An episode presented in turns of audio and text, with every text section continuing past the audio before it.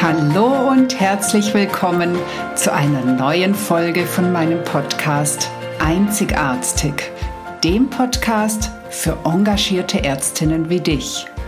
Mein Name ist Dr. Susanne Löffner.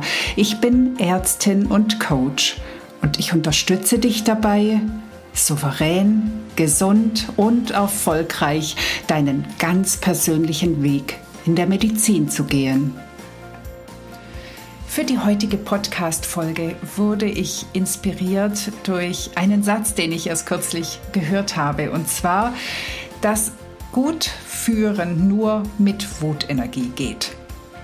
Ich fand das eine sehr spannende Aussage. Erst hat sich so alles in mir dagegen gewehrt und dann habe ich aber drüber nachgedacht und naja, heute setze ich mich mit dieser Frage intensiv auseinander. Ich bin gespannt, was du darüber denkst und ich würde mich total freuen, wenn du mir einfach eine Rückmeldung gibst, einen Kommentar schreibst. Ich freue mich ganz allgemein natürlich über Feedback und Kommentare auf meine Podcast-Folgen. Und falls du übrigens noch mehr von mir hören möchtest, außer einmal in der Woche eine Podcast-Folge, dann komm doch gerne in meine Facebook-Gruppe Grenzenlos Ärztin sein. Ich freue mich über neue Mitglieder, ich freue mich über den Austausch dort und du verpasst nichts von dem, was ich erzähle und auch von dem, was ich sonst noch anbiete. Also sei gerne dabei. Aber jetzt erstmal viel Spaß mit dem Thema Wutenergie. Gute Führung geht nicht ohne Wutenergie? Mit dieser Frage beschäftige ich mich in dieser heutigen Podcast-Folge. Herzlich willkommen bei Einzigartig. Vielleicht hast du erst ein bisschen irritiert geguckt, als du den Titel gelesen hast. Und um ganz ehrlich zu sein, ich habe den Satz, du kannst nicht gut führen ohne Wutenergie, vor kurzem auch zum ersten Mal gehört und ähm, hatte tatsächlich auch erstmal ein Fragezeichen auf der Stirn. Die Aussage wurde erklärt und ich konnte das auch tatsächlich sehr gut nachvollziehen. Trotzdem würde ich es gern ein kleines bisschen differenzierter betrachten, denn auf die Frage, ob gute Führung ohne Wutenergie geht, würde ich mit einem ziemlich eindeutigen Jein antworten. Als erstes müssen wir uns vielleicht mit dem Thema Wut auseinandersetzen. Ich glaube, du kennst Wut. Eventuell von dir selbst, aber sicher auch von irgendwelchen Menschen drumherum. Und ich kann mir vorstellen, dass du auch gleich so eine Assoziation mit Wut hast, ob das jetzt angenehm oder unangenehm ist.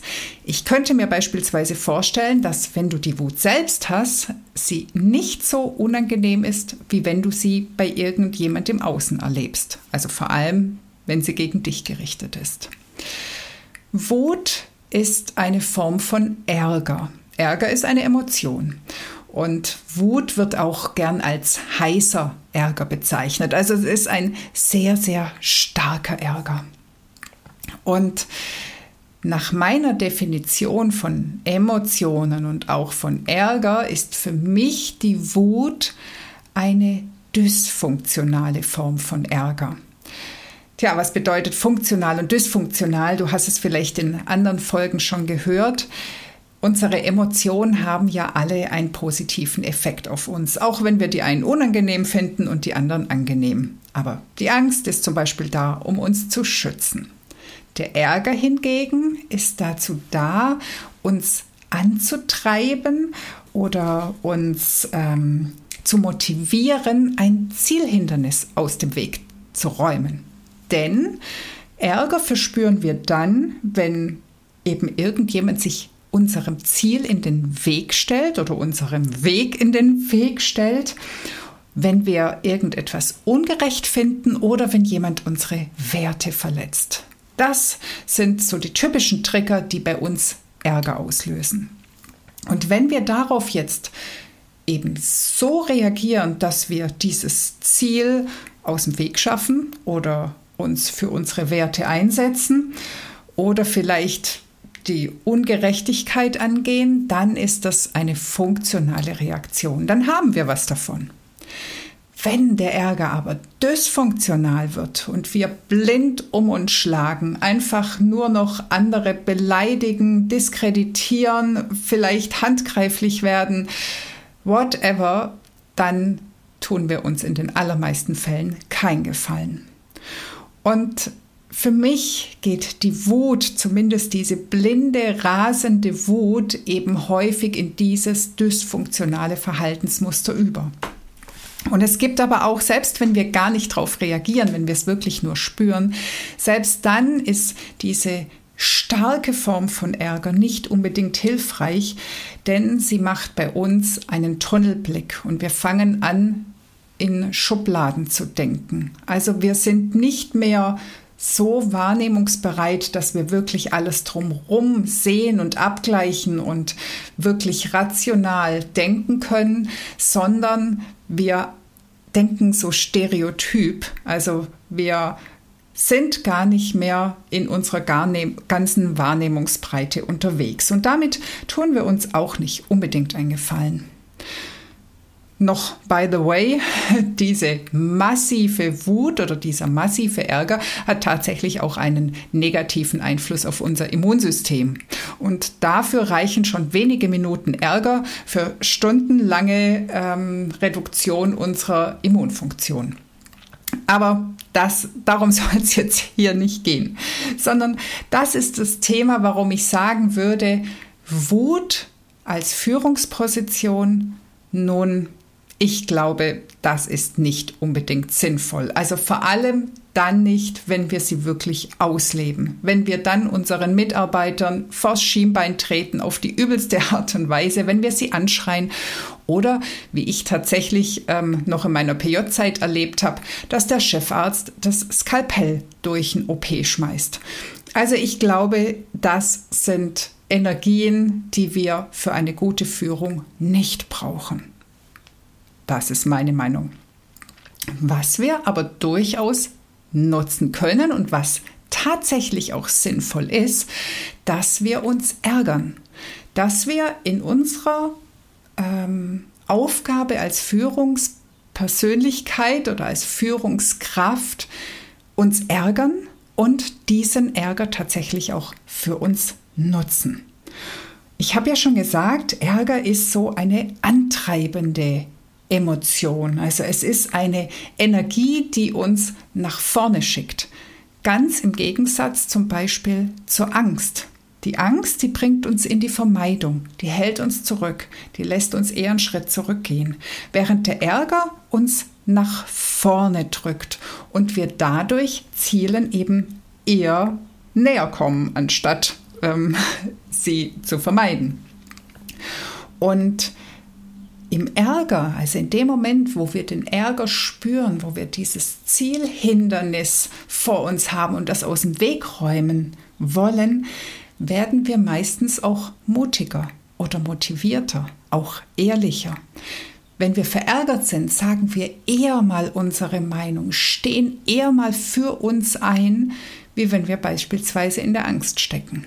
Also insofern kann Ärger uns zum Beispiel dazu führen, dass wir endlich mal Grenzen setzen, dass wir endlich mal Nein sagen, dass wir endlich mal Position beziehen und nicht immer nur hin und her schwimmen, es allen recht machen wollen und damit einerseits eine völlige Unsicherheit für unsere Mitarbeiter bieten, indem wir immer mal so, mal so und immer lieb und nett, aber andererseits natürlich uns selbst auch überhaupt keinen Gefallen tun.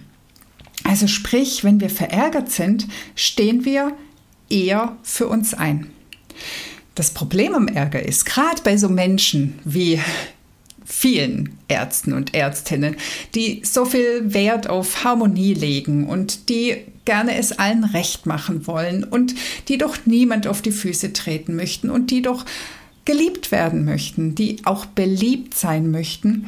Genau bei diesen Menschen ist Ärger oft so eine unterdrückte Emotion.